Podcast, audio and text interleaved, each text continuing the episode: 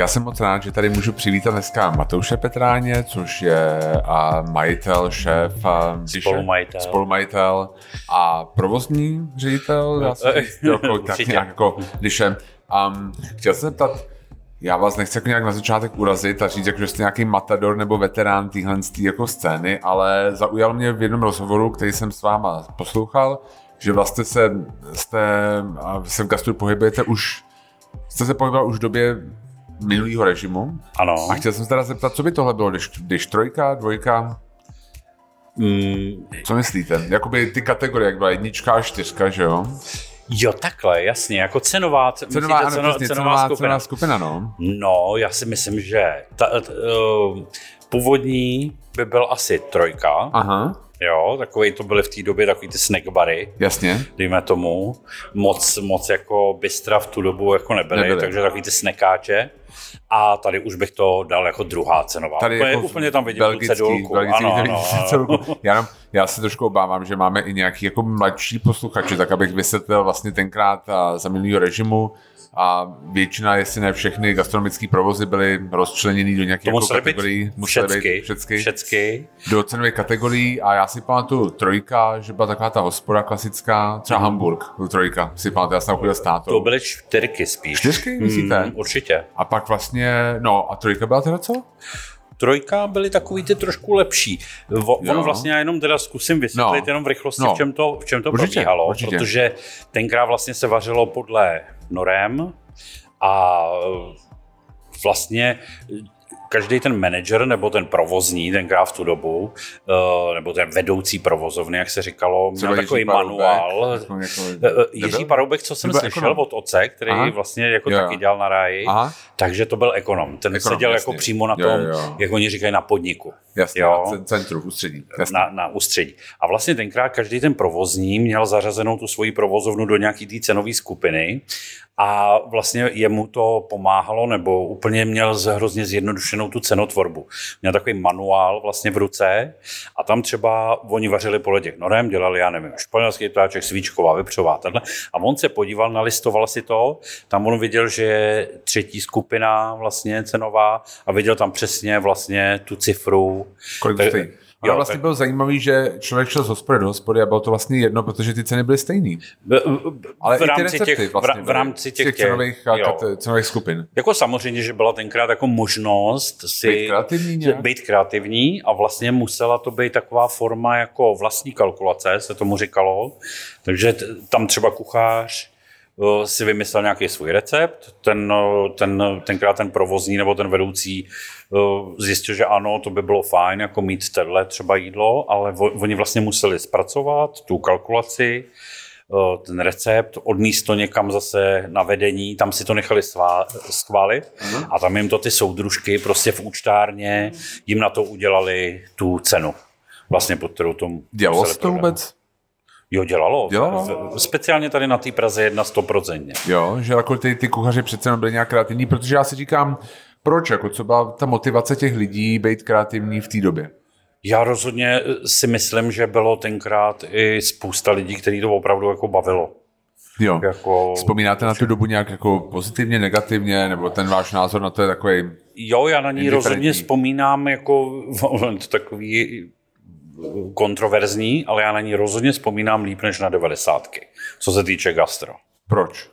Třeba, já když jsem šel, nastupoval jsem do učení v 85. roce a vlastně naši mistři odborného výcviku, protože já jsem byl jako ta střední odborná škola s maturitou, takže my jsme měli taky ty mistry odborného výcviku, tak to byli ještě lidi, nebo to byli důchodci, ale kteří se sami učili ještě za první republiky, jako u těch fakticky nejlepších. A to byli obrovský odborníci a my jsme si jako opravdu těch lidí vážili. A oni nám opravdu dokázali v tu dobu předat fakticky to řemeslo.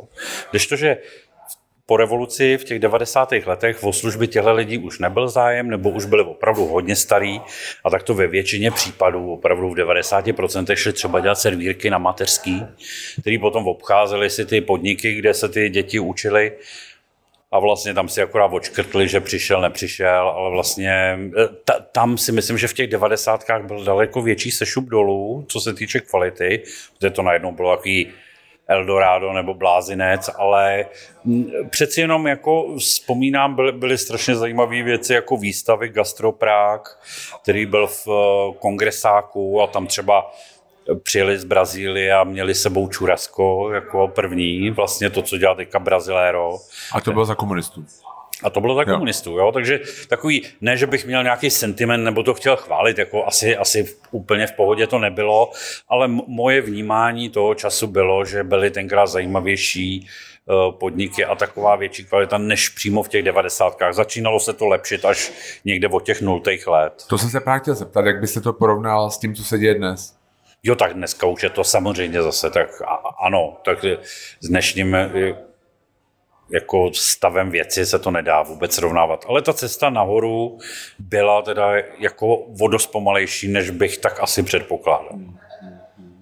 Proč si myslíte, že to bylo takhle pomalejší? Já nevím, já jsem docela tenkrát v těch 90. letech, hned po revoluci, jak to šlo, tak jsem vyjel do Rakouska za prací a tam jsem i přesto, že jsem si myslel, že se mi docela dostalo dobrýho odborného vzdělání, tak tam jsem docela narazil, že tam děti vlastně, a mě bylo tenkrát, já nevím, 18, 19 a děti, které byly na praxi v nějakém druhém ročníku, nějaký 16letý, tak uměli výrazně víc o tom oboru než já. Jenomže v tu dobu v tom Rakousku byla, nebo co jsem tak pozoroval, velká moda, a viděl jsem to i v těch časopisech odborných, tam je velká moda jako polotovarů. Jo, byla tenkrát opravdu jako, že to byly tenkrát zlepšováky. Jo? Takže necítím, že by ta gastronomie tenkrát v těch 90. letech jenom u nás na tom byla tak mizerně. Myslím si, že v porovnání s tím, co je teďka, tak i v tom zahraničí tenkrát nebyla. Ale to beru jako moje takové vnímání, nějak jsem to nebádal, ale tenkrát opravdu si hodně, dělal jsem tam na nějakém hotelu, 4hvězdičkovém v TT, to byl opravdu jeden z těch nejlepších v té dané oblasti, ale opravdu tam se jako vařilo, že chřestová polivka se rozmíchala jako v hrnci a dala se tam už jenom nějaká šlákzáne jako navrch a to byl vrchol gastronomie i tenkrát. Ale jako po odborné stránce ty děti v tom Rakousku byli výrazně na tom napřed, než jsem byl já.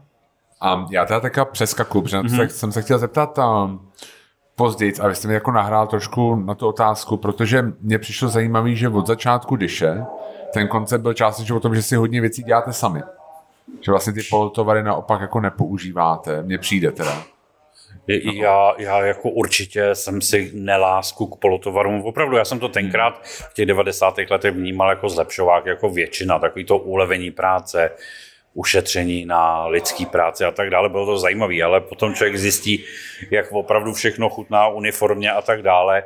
A už někdy, já nevím, v těch 0. letech, jako spíš jsem to bral jako handicap té kuchyně, když používal polotovary. Takže no a vy, když si děláte věci vlastní, tak ta výhoda v tom je jenom čistě vyšší kvalita, nebo to naopak může přinést nějaký, dejme tomu, nějaký šetření, že tím něco ušetříte, nějaký peníze? Já myslím, že přímo v tom našem konceptu my jako na ty to už jsou jako celotovary, jo? Že jo. Vlastně jsme se rozhodli, že si budeme dělat kečup, který bychom samozřejmě mohli kupovat. Když jsem se, já nevím, 2 roky nazpátek zúčastnil takový slepý degustace kečupu pro Apetit a tam jsem měl opravdu před sebou asi 25 vzorků a naslepo jsem degustoval kečupy. Bylo to pro mě ze začátku, jako jsem se lék, když jsem tam přišel, pak jsem se v tom našel opravdu 1.5 hodiny jsem se tam fakticky věnoval kečupům. A zjistil jsem, že jsou strašně zajímavý, že ano, že si tím tady, že jsme se rozhodli jít vlastní cestou, že si akorát přiděláváme práci, protože bezvadný špičkový kečup si určitě bychom si mohli koupit. Ale nemyslím si, že je to ta pointa, jakože i do toho burgeru chceme vníst trošku toho našeho vaření. Jako. Jasně, že to není jenom kompletáž nějaká, ano, ale vlastně, že tam se navaříte. Jasně. Když se vrátím zpátky k tomu komunistickému dědictví. Ano. A myslíte si, že to má dodnes ještě nějaký vliv na to, třeba na očekávání těch lidí, kteří chodí ven jíst, nebo na to, jak vlastně jsou tady nastavené služby, jídla, ceny? Nebo už to dneska je pominulo? Já si opravdu myslím, že spíš sklízíme ty plody těch 90. Jako, i když se to lepší a opravdu já jsem v tomhletom hodně optimista, ale spíš si myslím, že ten komunismus, ať se podepisoval, jak chtěl, tak tady to je spíš ten takový to zmizení trošku toho řemesla nebo toho důrazu na řemeslo a hodně speciálně v té obsluze, protože když si vezmete, že se věnovala opravdu veškerá pozornost jako hlavně kuchyni, ale řemeslo čišnický, ať se týká jako různý práce u stolu, to, co jsme se učili my. Vůbec nemám přehled, jestli to ty vlastně děti nebo ty studenti teďka, co chodí do škol, jestli opravdu ještě je to někdo učí, nebo jestli je vůbec o to zájem, jako o tuhletu práci. A vy tedy školíte vlastně lidi na place nějakým způsobem? Myslím si, že ten náš koncept je natolik jednoduchý, že preferujeme prostě takový ty vztahový kvality, takovou tu příjemnost, usměvavost a tak dále, jazyk, aby se domluvili, i když to je teďka skoro v této době je zbytečný, ale máme tyhle ty priority, jako takže víceméně samozřejmě, když se dává něco nového na lístek, a tak takový ten běžný přesně tak. Jelikož vy jste to vystudovaný v tom čišník typu... Já jsem čišník servírka. Ano. Čišník servírka. A existuje něco, co vás dokáže jako vyloženě naštvat, když jste někde v restauraci? Nějaký třeba neduch u obsluhy? Určitě, neduhy. No. Já jsem to měl, když jsem dělal nějaké takové školení, vlastně ty gastrosemináře. Já to se chci zeptat potom, no. No, tak já jsem vlastně to měl nějaký ty 4N základní a to byla vlastně taková ta nepříjemnost. To asi v prvním řádu, jako to vlastně vás dokáže odradit už od dveří. Potom určitě mi vadila neinformovanost. Jasně. Jo, když přijdete do restaurace, chcete se o něčem informovat, vlastně, a já třeba řeknu, to je jako Čína, nebo takový. Potom nemám docela u personálu já takovou tu neidentifikaci s podnikem, zase je to N, ale neloajalita. Jo, že to on kuchař a já to říkám, a no, to si všichni stěžujou. Jo, to je mi strašně nepříjemný. A teď jsem zapomněl to poslední, ale to je hodně ta nepříjemnost. Ta nepříjemnost, jasně. Něco dobrýho nějaký, myslíš, že z toho komunismu, vlastně z té komunistické gastronomie je nějaký dědictví, který jakoby je pozitivní?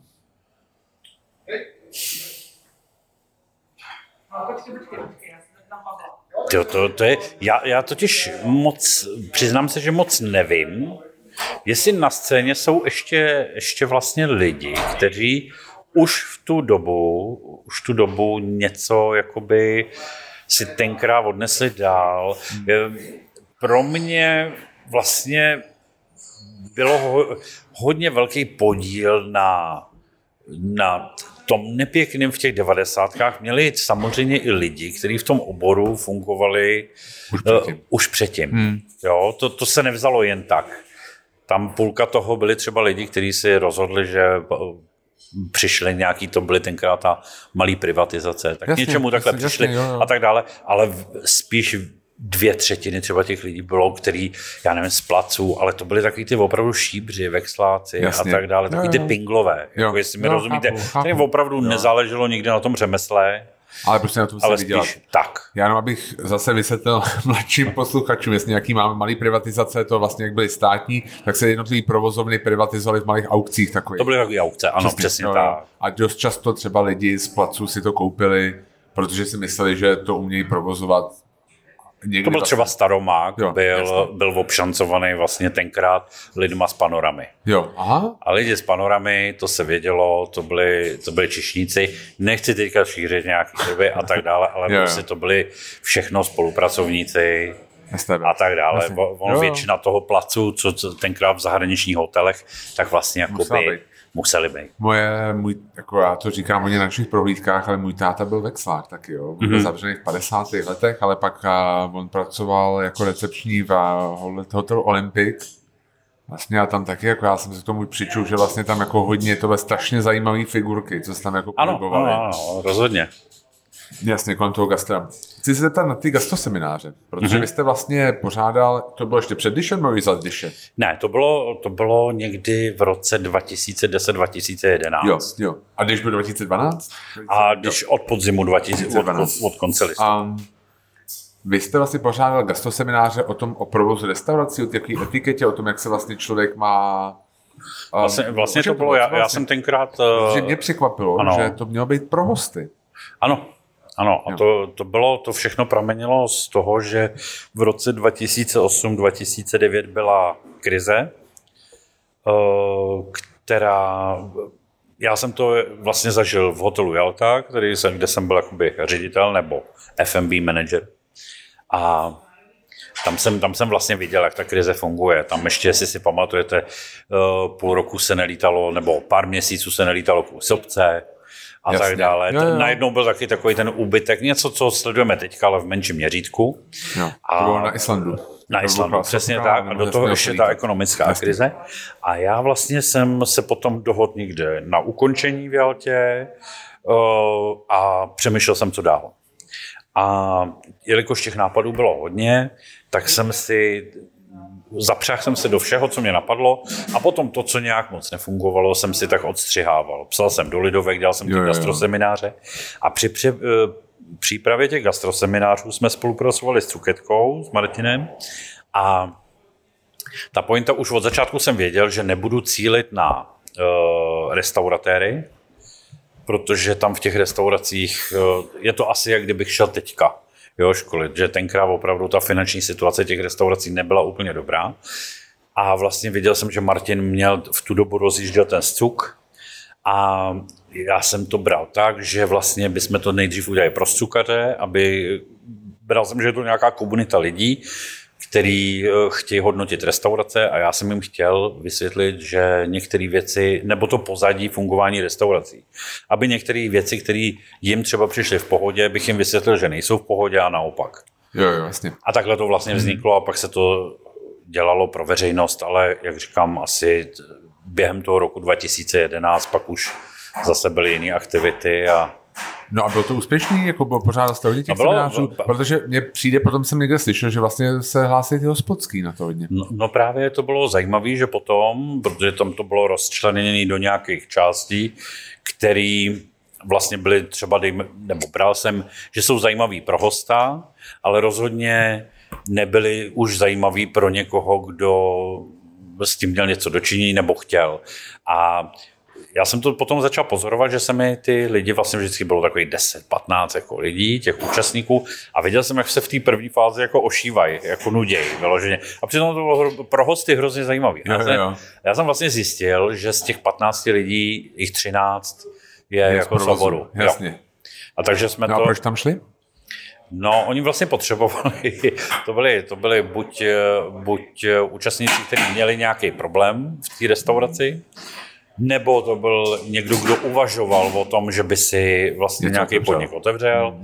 A vlastně tyhle ty lidi využívali těch přestávek, kdy já jsem si potřeboval jako trošku občerstvit po nějaký hodině a půl mluvení, dvou, a vlastně se na mě vrhli. A já jsem najednou zjistil, že to, co povídám, že vůbec, že vlastně se tam jakoby cení ty rady a ten přístup jako přímo, ať co se týče ekonomie a tak dále. A vlastně tam mě to z toho gastrosemináře potom jsem si udělal spíš jako, že s některýma jsem se domluvil a dělal jsem vyloženě takový gastroporadenství, konzultace.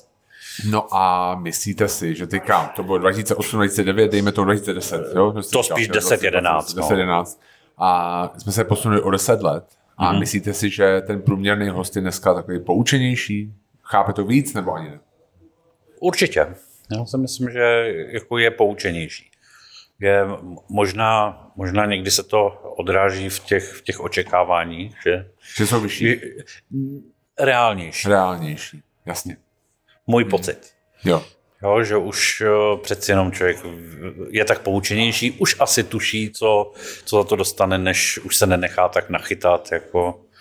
Takže reálnější očekávání pro nás taky dobře. To je jasný. Protože to třeba znamená méně špatných recenzí, které jsou úplně pomílený. Že? To se vám stává často, dostáváte nějaké recenze, které vás mrzejí. Čtete si to vůbec? Zajímá vás to? Samozřejmě. Samozřejmě, že ano. Odpovídáte na recenze? Já si myslím, že odpovídat má cenu v momentě, kdy z té recenze vycítíte, že tam ta reakce je nějaká na místě. Jo, že je věcná, je to dobrá připomínka, je to... Když tam někdo napíše recenzi, moc jsem si pochutnal, mají i dobrý pivo, jo. Obsluha příjemná, děkuju, přijdem zase. Jasně. Jo. Pokud se tam dá na to jednoduchou formu nějakého srdíčka díky, nebo nějakého díky, tak se to udělá. Ale potom jsou samozřejmě nepříjemný nějaký recenze, ale tam já si vyhodnotím jako asi s jakým úmyslem byla psaná, jestli pomoct, nebo jestli spíš uškodit. Vzal jste si někdy jakoby nějakou recenzi k srdci, že jste třeba něco změnil na základě? Určitě, recenzi? Samozřejmě. Jo. Samozřejmě. Jako většinou to funguje tak, že když narazím na špatnou recenzi, tak ji pošlu do toho daného provozu a napíšu k tomu, jestli víme víc o té situaci. Jasně, analýzu. Přesně práci, tak, co se stalo. A většinou personál je na to připravený, personál si čte ty recenze taky. Personál vždycky už ví, že se ozvou asi, takže už mají většinou připraveno a samozřejmě ten pohled z té naší strany je taky jako fajn vědět. No. Takže, a potom se vyhodnotí, samozřejmě. Jo, zjistíme, že některá věc, jestliže se týká špatná recenze toho, že k nám do Římský nemůžou psi, tak s tím já bohužel nic neudělám. Jasně, jo. Ale jestliže je tam něco, co změnit můžu, tak... Není to... Vítáte tuhle jako demokratizaci recenzenství, když to řeknu takhle blbě, že vlastně dneska každý může napsat recenzi, vy to vítáte, nebo si myslíte, že to je nějaký problém, nebo k tomu nemáte nějaký vztah pozitivní, negativní? Je to prostě berete jako realitu? Mně to spíš pomáhá v tom, když sám jako host si chci udělat nějakou, já nevím, podívat se na restauraci a jít tam, tak vím už s jakým přístupem, nebo kolik váhy přikládám těm recenzím samotným. Jo. A vy sám píšete recenze? Vy jste byl nějaký Foursquareista, ne? Já jsem byl Foursquareista, ale většinou jsem to bylo líbí, nelíbí. Jo? Jako nerozepisoval jsem si. Ale akorát jsem si vzpomněl, že opravdu to už se mi musí... Buď umím poděkovat, a pokud zápornou recenzi, tak se musí stát takový sled. To není jenom jedna věc, ale to se stane takový sled nějaký jako nepříjemností, že potom opravdu mám chuť se z toho jako vypsat. A myslím, že něco na TripAdvisoru, ne na TripAdvisoru, na Bookingu jsem nechával. Že jsem zažil nějakou takovou tragedii, že jsem opravdu měl pocit o to podělit. Já si myslím, že jako my taky vlastně provozujeme nějakou hospitality, dejme to službu, a mám pocit, že my jako moc recenze nepíšeme, protože dokážeme pochopit, že se věci jako podělají, jo, když to řeknu tobě. Ale když vlastně, co nás naštve, je, že když se věci podělají a ten podnik na to nereaguje nějakým způsobem, kterým si myslíme my, že by měl. Jo, a to potom vlastně je hodno hodnocení a ne to, že se to podělalo vlastně na prvním... Jako... Ano. Za ty leta, co jsem dělal opravdu na place, přímo jako čištníka, tak jsem si to vypozoroval, že někdy máte to takový mezi nebem a zemí, že není to pravidlem, že každý den, ale třeba obden přijde host a ten to dostane za všechny. Co se tam může zkazit, tak se zkazí a většinou opravdu to odnese jeden jediný chudák. Jeden jediný chudák, přesně ten tak. Ano, ne po každý ten samý. Ale vždycky obden a vždycky se to, jasně. Jestli můžu vrátit zpátky teďka to je 2010-2011 a vlastně 2012 jste otevřel Dish v Římský. Ano. Jo. A chci se zeptat, já jsem někde slyšel, že pro vás ten koncept takových gourmet burgerů byl poměrně nový, že vy jste jako nebyl nějaký jako člověk, který by chodil a ochutnávat burgery, nebo ano, je to tak? Ne. A dokonce to byl záložní plán. Byl to plán B. A byl to plán B. A můžu se ptát, co byl plán A? Plán A, ale tak konec konců jo, protože asi v tom nemíním nějak jako za těch 8 let už jsem měl pár šancí, jako kdybych to mohl znova nastartovat a už jsem se nějak rozhodl, že ne. A měl to být něco s pracovním názvem Českomoravský tapasbar. Jasně. Jo. Takže prostě vzít věci, ale ono už teďka už se s tím setkávám. Třeba jasně. To není, že by byl podnik, který by měl na tom postavený koncept, ale některé ty věci z toho už jsem viděl. Jo. A je to prostě vzít ty klasiky, zavináče, matesy a tak dále, takovou tu hospodskou klasiku a udělat ji s tím moderním twistem. Jo. A mělo to fungovat jako něco, kam by se chodilo víc po práci. Jenomže to byl tak na tu dobu jakoby opravdu riskantní jako koncept, že jsme vsadili plán B, jistota. Co vás přesvědčilo, že je to jistota, ty burgery? No, to bylo zajímavé, protože v tu dobu fungoval jako reálně Baron, Black Dog. Jasně. Myslím, že v Praze byla Tavern, ty byly před náma určitě. A potom, ale beru to jako v tom našem odvětví, protože myslím, jasně, že byl ještě ne Tom's Burger, ale ještě takový ten přesně v tomhletom podobném levelu, ještě na Cypherce. A mě to bavilo, tam mi to chutnalo. Ale my jsme mířili trošku jako sofistikovanější. A to bych bral, že byla ta Taverna a Black Dog v tu dobu. Takže nebylo to úplně, ale viděl jsem ten hype, co byl třeba kolem Black Dogu. Rozhodně jsem sledoval, takže jsem si říkal, že ta poptávka tam potom určitě je. Ale měli jsme ještě takovou svoji jako cestu, kterou jsme chtěli jít malinko jinak. A co to bylo jako jinak? Co byla ta cesta? No to bylo spíš v tom, že jsme si našli jako referenční podnik. Myslím si, že kdokoliv si otvírá nějakou restauraci a dělají to samozřejmě i ty největší jména, tak si vždycky najdou nějaký referenční podnik. Něco cestujou, vidějí nějakou inspiraci. Myslím si, že pointa inspirace je, že si to přesně inspirujete, ale pak si najdete, vyletí jste si svou vlastní, adaptujete a jedete si vlastní cestu. Já si myslím, že třeba každý podnik ambiente je takovýhle, že? Určitě. Vlastně, to je to a přiznaně, myslím obrozenci, prostě ano, jako okno do světa, že? Vlastně Itálie, Brazílie. Přesně no, tak, souhlasím. To nejsou vynálezy. Jasně. To je jako naprosto legitimní. A chci zeptat, jestli to změnilo nějak za tu dobu? Za těch jako 8 let, jestli jako teďka jezdíte a jako chutnáte? No to bylo zajímavé, že vlastně ten první referenční podnik byl, tuším, to byl londýnský podnik, ale novozelanďáků. To byl Gourmet Burger Kitchen. A když jsme byli v Londýně, tak jsme tam ani nešli. Jo. To byl takový, nějaký? No, mně se líbil ten Byron's. Jo, jasně. Jako. A ten už nám byl jako spíš blíž, protože Gourmet Burger Kitchen byl přeci jenom víc fast food. A potom jsme si našli druhou referenční a tam jsem se opravdu odrážel. To byl Umami Burger na tom západním pobřeží. Jasně. A mě se tam jsem opravdu inspiraci beru, kolik asi položek nebo kolik komponentů do toho burgeru používají, kolik položek mají na meníčku, jak mají řešený přílohy, jak mají řešený saláty, takový ty věci okolo. A vlastně tohle mě zajímalo trošku i ta cenotvorba, jak toto, ale potom vlastně po půl roce zjistíte, že už vás baví dělat a najednou se tomu před obrazu začnete vzdalovat, což si myslím, že je značka ideál, najít si tu svoji cestu. Je ta vlastně, když se takhle konečně na Umami Burger na západním pobřeží, tak přece jenom musíte jako i počítat s tím, no tak český publikum je asi trochu jiný.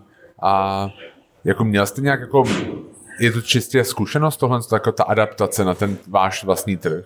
Já si myslím, že ale oni surovinama nebyli vůbec nevybočovali. Tam byl velký důraz na kvalitu, velký důraz na původ masa, velký důraz na nepřeplácanost.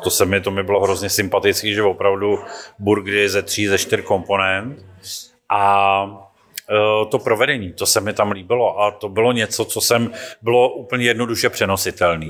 Jo. No a jak dlouho vám trvalo od toho, když jste se rozhodli, dobře, budeme dělat plán B, uděláme burgery a otevření Dishe? To řeknu vám jednoduše, to bylo během března, dubna rozhodnutí. A v listopadu jsme otvírali, to bylo velice rychlý. My jsme římskou představovali asi 3 měsíce a to jsme měli ještě pocit, že se to vleče. Chtěli jsme otevřít trošku dřív a tu jsme přebírali v červenci. Jo, jasně. A ten plán původní, ano. A to, co je dnes, liší se to hodně? No rozhodně. Jako opravdu jsem rád a něco mi to o tom mým původním plánu říká, že jsem nebyl, že jsem na něj jakoby si nenašel vůbec za těch 8 let čas. Jo. Jako myslíte... Ne, já myslím jako Dish Burger, jako ten koncept. Ten koncept jasně. S tím, jak se to otevíral, ten plán a to, jak je to dnes, jestli se to jako nějak hodně liší, nebo prostě... Neřekl bych, jako samozřejmě... Já jsem hrozně toužil po tom mít takový měsíc na nějakou skrytou otevíračku. A vy jste otevřeli, kde jste neplno. No to bylo šílený, první minuty, ale samozřejmě to nebylo s nějakým jako... Ono je to taková strašně zvláštní věc. Vy si třeba jste v té restauraci nebo sledujete, jak vzniká. Víte o každém noži, kde je položený, o každé skleničce, kde je, o každý otvírá, kde je. Ale otevře se a v ten moment, jak to nemáte v těch rukách, nohách, tak jste jak brigádník, co je tam první den. Prostě to se, a teďka do toho ta plná restaurace a to bylo šílený. To opravdu ten start byl šílený, ale o to rychleji jsme museli samozřejmě makat. Jo. Ale zase to bylo super. To je, vždycky je to 100krát lepší, než otevřít a čekat na prvního hosta. No to jasný, samozřejmě. Jasný. Jako. Je to problém, který chce mít každý. Že? A nemuseli jsme se vysvětlovat, což bylo skvělý. Jo. A čím to bylo, že jako jste otevřeli a bylo to hnedka narvaný? Bylo to váma? Že jste jako byl nějakým způsobem známý? Nebo že to bylo, jestli to hnedka rozkřiklo? Je to jedna z možností, to je. A je děkuju, díky. Jako nechci být nějak příliš skromnej, ale určitě to tam něco mělo, ale já nejvyšší váhu přikládám tomu, že tomu jménu. Protože spíš tomu podtitulu. Jo, Dish, Fine Burger Bistro. Protože kdybychom jako otevíráme Dish, tak by nikdo nevěděl, co to je. Jasně. Ale jak jsme tam měli ten pracovní název, který ale se nám potom propsal do... Vlastně zase, to byla ta Gourmet Burger Kitchen, tak jsme... Vlastně tohle se mi líbilo, tak jsme Fine Burger Bistro. Jasně. A přitom zajímavý, že ten Dish, jako to bylo asi první věc, co vznikla, protože to jsem kolegovi, vlastně s mýmu parťákovi, který mě vlastně vyzval k tomu, aby jsme si něco otevřeli, tak... Pracovní název byl Dish, aby když jsme o tom mluvili, tak aby o Dishi, ale ještě nebyl vůbec jasný koncept, to bylo zajímavé. Co bylo nejtěžší na tom otevření? Nejtěžší na otevření? No, já jsem to udělal tak, že vlastně celého půl roku jsem tam byl sám, jako na place. Od rána do konce. Měli jsme mezi 3. a 6. zavřeno, vždycky tak jsem se tam natáhnul, odpočíval a vlastně měl jsem 2 slečny, které se měnily vedle mě, ale jinak já jsem tam byl opravdu půl roku poctivě a já si myslím, že narazit na takové některé věci nebo vyladit ty věci, s kterými jsem do toho vstupoval trošku naivně. Třeba například já jsem kupoval vzduchotechniku na internetu, což je vlastně digestoř. A vlastně stačilo první zapálení grilu, abych věděl, v jak hrozném průšvihu jsme. To bylo opravdu, to bylo ještě přes nějaký německý e-shop. Chtěl jsem asi ušetřit, takže nějakých vlastně ta kastle stála nějakých, já nevím, kolem 30 000 a to byla vlastně, měla svůj vlastní motor a přímo ale zabudovaný v TT, jako byla to poloprofi, ale teď si představte, že opravdu pod tu digestoř. První, co jsme museli jsme ji rapidně snížit a potom vlastně tím teplem se ten motor jako... Spíš ty silen bloky, takže to tam začalo mlátit. No to bylo opravdu to nejtěžší, ale za pochodu se nám to podařilo nějak vyřešit. No a co je teďka nejtěžší po těch 8 letech? Po těch 8 letech nejtěžší, myslíte, kdybychom se bavili Diše. Třeba jako mimo... Teďka se nebavíme o covidu vůbec. Jasně. Pro mě jednoznačně je to administrativa. Jako jednoznačně a je to ale už na takovém stupni, kdy věc, kterou jsem si levou zadní vyřizoval sám a nikdy by mě nenapadlo si na to někoho brát, tak teď už mám pocit, že už mi to přerůstá přes hlavu. Takže to čím dál, tím horší. Ano. Byrokracie, administrativa.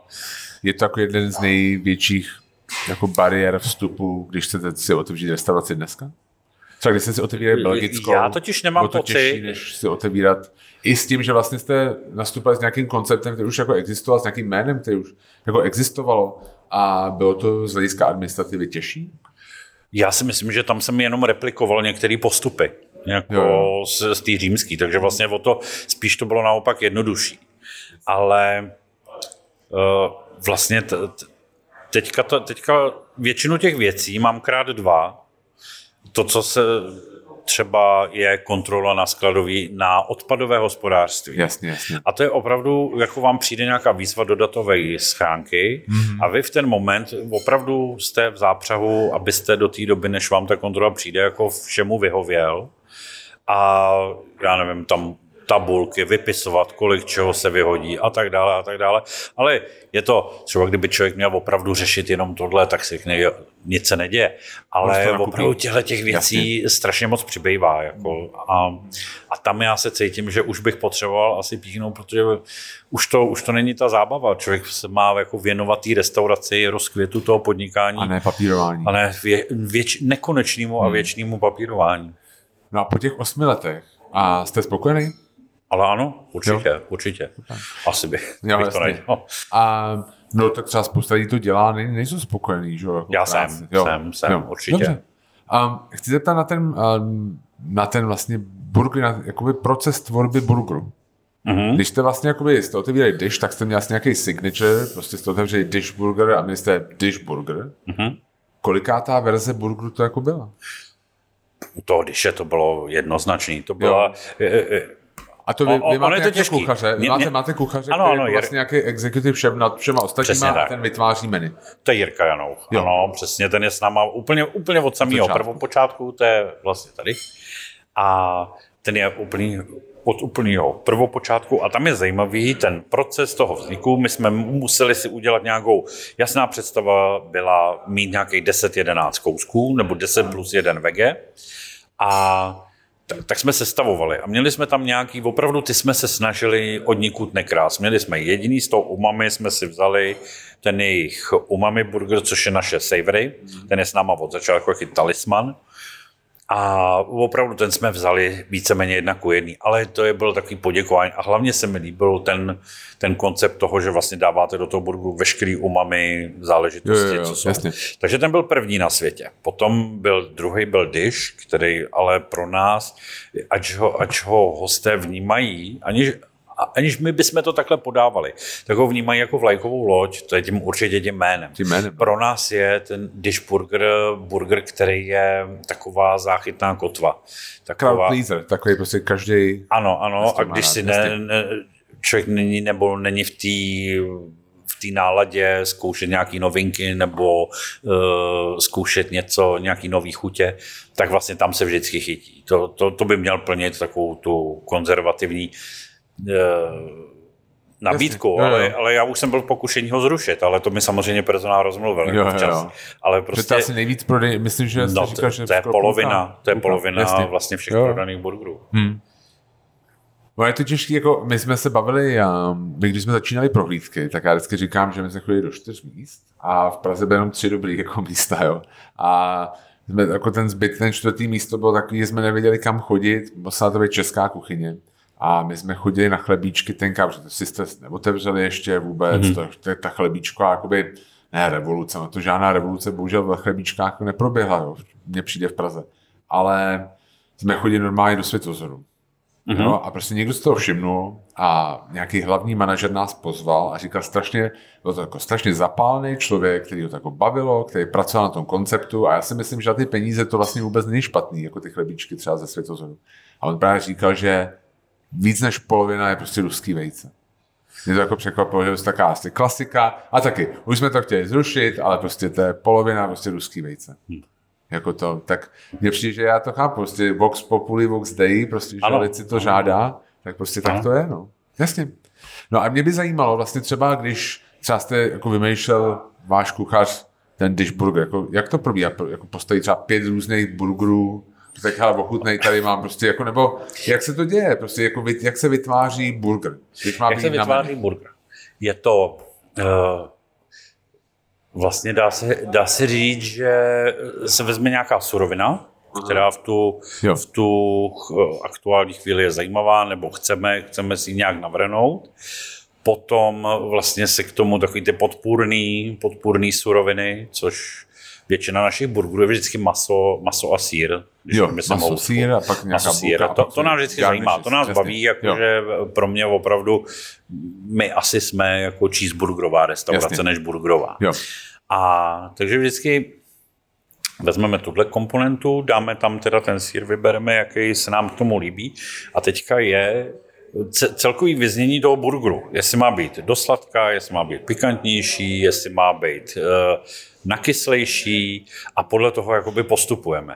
A vždycky nějaká první verze, na kterou se sejdeme. Teďka je i zajímavý jako opravdu si zjistit, jak se ty layery, ty vlastně ty vrstvy, jak postupovat při tom skládání. Jo, zjistíte, že když je, já nevím, dáte papriky dolů, takže vám to nefunguje. Jasně, takže prostě si to i skládáte. Tak ta skládačka musí být a vždycky u toho prvního málo kdy se stane, že ten burger jde opravdu od první ochutnávky hned.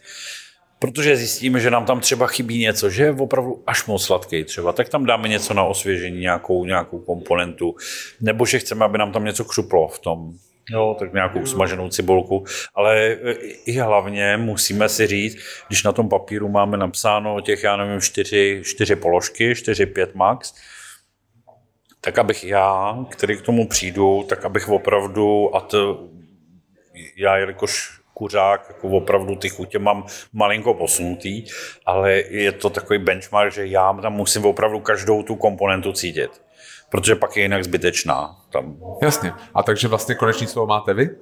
Konečný slovo mám vždycky já. Jasně, ano. Takže jste to odpovědný vy. Jasně. Ale třeba zase, když narazíme na nějaký burger, který kluci chtějí udělat a je v tom něco, co mě nejede, když bych měl dát příklad, tak třeba koriandr, kterýmu jsem si prostě lásku nevybudoval. Tak chutná vám to jako mýdlo, nebo je to ne? Divně. Mě moc ta chuť prostě vystřeluje. Jako, je to moc aromatický. Ano, je mi nepříjemná. A vlastně oni mě dokážou přesvědčit, že ten koriandr tam má smysl. A já řeknu teda ano. Teďka dávám příklad koriandra, ale může to být příklad i jiný komponenty. Jo? Najednou zjistím, že není to jenom o mých chutích. Jasně. A kdo přišel k nás vrácená mysl, přišla s fitness fries? Fitness fries? Teďka já bych nerad někomu z personálu ublížil, ale myslím, nebo že bych ho zapřel, ale myslím si, že vím, že to byl jeden z kolegů. A prodává se to? Jako blázen. Já se nedivím. A to, pokud jste tady nebyli v Diši, to zase pro posluchače, to jsou vlastně javorový syrup a je tam slanina, že jo? Opečená slanina na kousíčky. Jo. To je šílený. No. Jak jste se bavil o těch konzultacích, a já vím, že to teďka třeba asi neděláte, a já jsem vždycky chtěl, aby ten podcast byl trochu jako poučnej. No? A vidíte nějakou jako hlavní chybu, kterou lidi dělají, když si otevírají podniky? No, myslím si, že já to vezmu trošku naopak. Já si myslím, že vlastně to, proč nám to s kolegou nebo s mým společníkem furt funguje i po 8 letech, je, že když vlastně on měl ten nápad, že bychom něco mohli otevřít, tak já jsem k tomu přistupoval, protože jsem měl ty konzultace, myslím, že jsem psal do Lidovek, ještě jsem tam měl v pátečním tom magazínu nějakou 2 stránku, což bylo příjemný. Takže já jsem byl tak jako saturovaný a vůbec se mi nějak nechtělo jakoby se do něčeho pouštět. A vlastně tak já jsem mu to zpracoval, já jsem říkal, dobře, já ti to zpracuju, ale vzal jsem to naprosto realisticky. Vůbec jsem nic nepřikrašloval. A protože jsem jakoby tu restauraci ne, že nechtěl, ale v tu danou chvíli jsem si říkal, bude ten můj partner někdo, kdo přesně ví, do čeho jde, nikdy v tom nepracoval, nebo tak ví přesně, do čeho jdeme. Takže jsem to jakoby spočítal, všechno jsem to nastínil, všechny plusy, mínusy a vlastně tím, on mi na to tenkrát řekl, tak jo, jdeme do toho. Ono se to trošičku potkalo i s momentem, kdy, jak jsem dělal ty konzultace, tak jsem najednou vlastně řešíte, že 10krát v týdnu se dozvíte o cizích trablích, nebo řešíte cizí břemena. Říkáte si, už to mám taky dost, už si chci vyrobit nějaký vlastní. Takže se to nějak takhle potkalo. A vlastně tím, jak jsme otevřeli, a já jsem měl ten výhled, jsem udělal schválně jako při zemi až pesimisticky, tak vlastně jsme ho od dne 1 začali překonávat, což bylo taková úleva pro nás, pro všechny. Takže myslím si, že nerealistické očekávání od toho, nebo je taková jako emoční zaslepenost, že člověk někdo tomu jako věří tomu konceptu, protože je to něco, co třeba filozoficky věří tomu, nebo tak, že prostě to si myslím, že není vůbec špatný. Ano, je tam vždycky dobrý, když někdo je tam, kdo to trošku jako srovnává, ale vůbec tohle není špatný, to zapálení pro věc. Jenomže tohle, co si myslím, takový bod 2 je ten náraz na tu každodenní rutinu. A to je něco, co si myslím, že 9 z 10 těch hobby restauratérů, nebo kteří do toho fakt šli se srdíčkem, tak tohle neustojí. Jako jak já jsem si před chvíličkou stěžoval, tu administrativu a tak dále, ale já to vím už 30 let, nebo jak dlouho to dělám, že to k tomu prostě patří. Jasný. Někdy je to víc, někdy míň, ale ten náraz, že najednou... Mě to řekla, že my taky vlastně jsme začali něco dělat čistě z naší nějaké jako lásky k tomu a vím, že úplně na začátku na splných prohlídek paní říkala vlastně, takže to je vlastně jako vaše hobby. Jak říká, jako vy si z toho chcete udělat biznis. Říká, jako bychom chtěli. A říkala, tak problém je, že když si z hobby uděláte biznis, tak nemáte už hobby. A jako to mě je něco, co si pamatuju jako doteď, protože člověk třeba poměrně se stane v úvozovkách jako my nějak jako úspěšným. A já jsem měl třeba 10 prohlídek týdně, kde prostě každý bylo třeba 10 lidí, takže jsem musel starat o 100 lidí týdně. Musíte jako neustále si jako obnovovat tu lásku k tomu. A vlastně, když to děláte znova a znova, dnes a denně, jako, že ptají se lidi na stejné otázky, říkáte ty samé věci, tak si vlastně neustále musíte oživovat to zapálení pro tu věc. Že vlastně tam ten problém asi možná v tom, že když někdo právě otevřeně narazí na tu každodenní realitu, že se to stane rutina, tak potom možná... A nedaří se mu obnovovat si k tomuto nadšení. Tu lásku a přesně tak. A tlačit to kupředu a... bohužel, ale potom to prostě dopadá špatně. Jasně. Chci se ještě krátce zeptat na influencery, protože já vás sleduju na Facebooku a občas na to jako narazíte. Zrovna nedávno jste právě říkal, že vás nenapadá nikdo jako na české scéně, kdo by dokázal udělat hospodu nebo to... jako nějakého zrušit. Já vím, že to mám na cástech. To byl trošku... Já vím, že mi to... Já to jsem to pochopil, jo. Ale myslíte si, že existují nějaký lidi, kteří dokážou jako udělat hospodu nebo ji naopak jako úplně zabít? Tady v Čechách. Já si myslím, že třeba ten Lukáš Hejlík, tak ten dokáže určitě mít nějaký vliv na, že se někam bude chodit. Jako myslím si, že zase on má tu filozofii postavenou tak, že není ten, kdo by oddělával restaurace něčeho, což je mi hrozně sympatický. Já si myslím, že tohle upřímně jako nastavil Cuketka, ten způsob. Vlastně nedělali, Cuk nedělal negativní recenze, tam když byla negativní recenze, tak se nezobrazila. Přesně tak.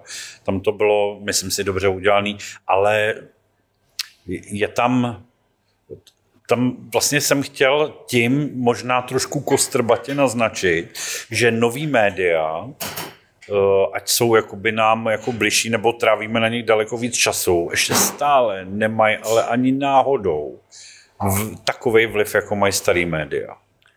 Jako noviny, televize. Spíš ta televize. Protože třeba my jsme, nám loni se podařilo být v tom víkendu na Nově, a tam jsem to viděl v reálném čase, co to umí udělat. Bylo to sympaticky natočená reportáž o burgerech, taková vlastně opravdu moc hezky jako vizuálně zpracovaná, ale co to udělalo, ten obrovský zásah a pro nás jako na měsíc dopředu, skoro 2, tak to prostě se nedá vůbec ještě díky novým médiím ještě vůbec replikovat. To je strašně zajímavé, protože my jsme teďka se o tom bavili právě s Lukášem Hejlíkem, asi včera nebo předevčírem. Že že tam ten šéf kuchař byl v Prostřenu. A že oni teďka mají úplně natřískáno na týdny dopředu. A to dělá televize. To dělá televize. Takže myslíte si, že jako, když vám influencer napíše nějaký pitch, prostě jako vám dá jakoby zviditelnění, že tak jako je to pro vás takový jako jalový? Já si myslím, že influenceri nebo postavy, který na českým internetu, nebo YouTubeu, nebo na těchto kanálech mají kolem 1 milionu jako odběratelů, nebo to je nějaká reálná síla, jako to už je obrovská síla, ale tak těch, vemte si skladbu, jako toho 1 milionu vlastně těch odběratelů. To většinou tam vám opravdu ta konverze v zákazníka neproběhne. Je minimální. Kdežto ta televize opravdu tam jako už kdo se dívá, tak to je ten, kdo opravdu má tu chuť vyzkoušet. Má jako, tam se mu něco to tak je, zajdeme si do Prahy na burger, ale to byly neuvěřitelné historie, že prostě přijede manželský pár od někud z Moravy. Jasně. přijedou na ten burger, že to viděli v televizi, my řekneme, že máme plno a oni tak nashledanou a zase jdou, bylo to vlastně v tom Marečku, podejte mi Bero a my jsme říkali, tak nechcete aspoň sebou do krabičky a oni, to by šlo, ale že to byly šílený historie vlastně. No a dostáváte jako v úzovkách pitch od influenců? Ale taky jo, dostávám. Jsem tam a určitě Cítí na Instagramu. Jakože nám napíšu třeba jako direct message, jako prostě tu přímou zprávu, že nám napíšu, že by chtěli přijít, nebo... Jo, takhle. Už vím, kam myslíte, párkrát se to samozřejmě stalo, ale my na tohle moc ne to. Ne. Jako myslíte výměnou za jídlo, výměnou za nějakou protislužbu. Přesně, jakože že vás tam dají. Bylo, ale mám ten pocit, že to není cíleně na nás. To vlastně ten influencer si plánuje cestu, tak obešle.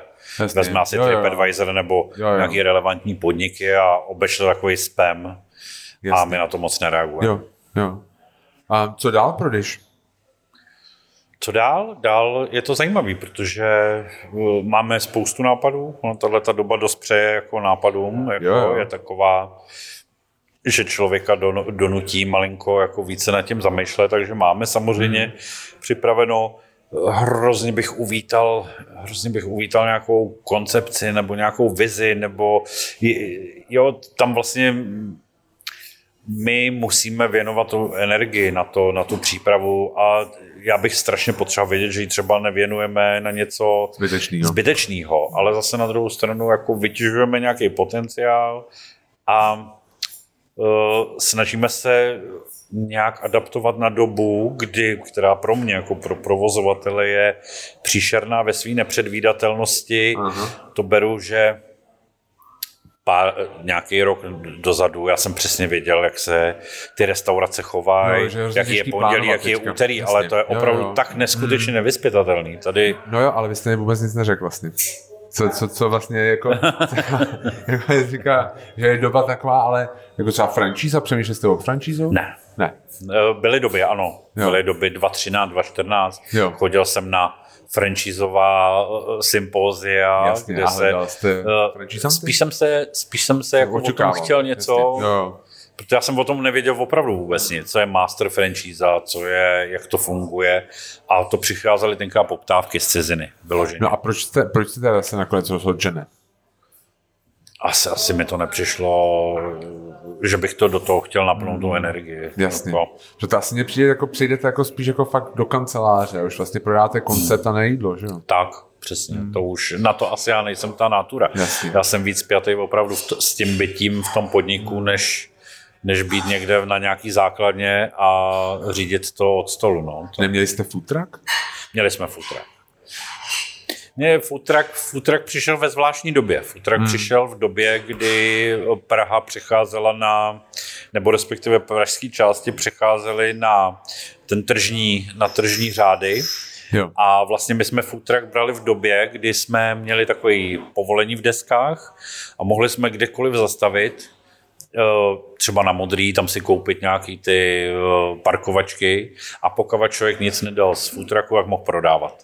Jo. Jenomže to nám vydrželo asi měsíc a od, dejme tomu, září začalo platit, že každá Praha, městská část má tržní řád, takže my jsme přijeli do Karlína, do 5 minut u nás byli policajti s úředníkem, dostali jsme pokutu a museli jsme zmizet. Jasný. Takže vlastně takhle jsme si jezdili asi 14 dní pro prodělky, vůbec jsme nechápali. Vlastně jsme se oháněli tím papírem, teďka oni sami nevěděli, co platí, neplatí. A pak jsme vlastně zjistili, že když vyhradí nějaké místo, kde můžete vlastně podle tržního řádu prodávat, tak je to samozřejmě místo, které je naprosto nezajímavé, jako nelukrativní. Jo. A tak jsme se snažili aspoň po těch eventech, akce, festivaly a tak dále. A na to bylo fajn. Ale se rozhodli, že na to není kapacita? Nebo že... No, že přes zimu prostě vlastně jakoby to auto někde obstájet nebylo to zase tak jednoduchý. Takže zavčas. Vlastně no a teď, potom, když vlastně... Vzal si ho potom po nás Black Dog a taky vlastně na to přišli, taky už ho dali pryč, že to není... A teďka třeba, když se jako jí hodně venku, že si říká, že uvnitř moc ne? Je to bezvadný, myslím si, že je to bezvadný, ale že to chce člověka, který opravdu se přímo stará o ten food truck, jako má ho na starosti. No. Já mám poslední otázku, ptám se to jako každýho. co jíte, když se nikdo nedívá. Tak jako guilty pleasure. Máte něco takového? Jako prasárničku, kterou...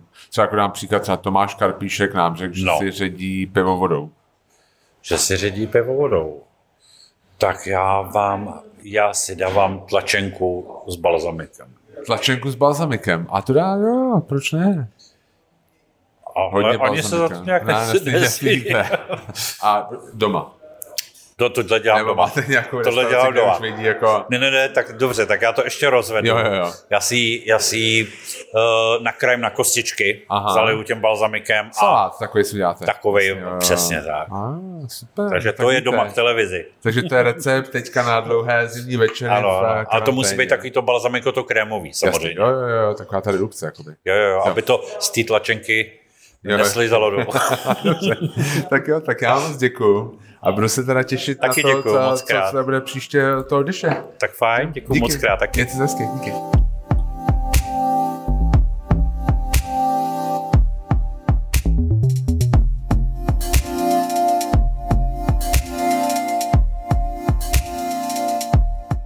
Tady ještě jednou Honza z Taste of Prague. Doufám, že se vám dnešní díl líbil a pokud ano, prosím ohodnoťte nás na Apple Podcasts a Spotify a doufám, že nám zachováte přízeň a budu se těšit na další díly našeho podcastu. Díky moc a mějte se skvěle.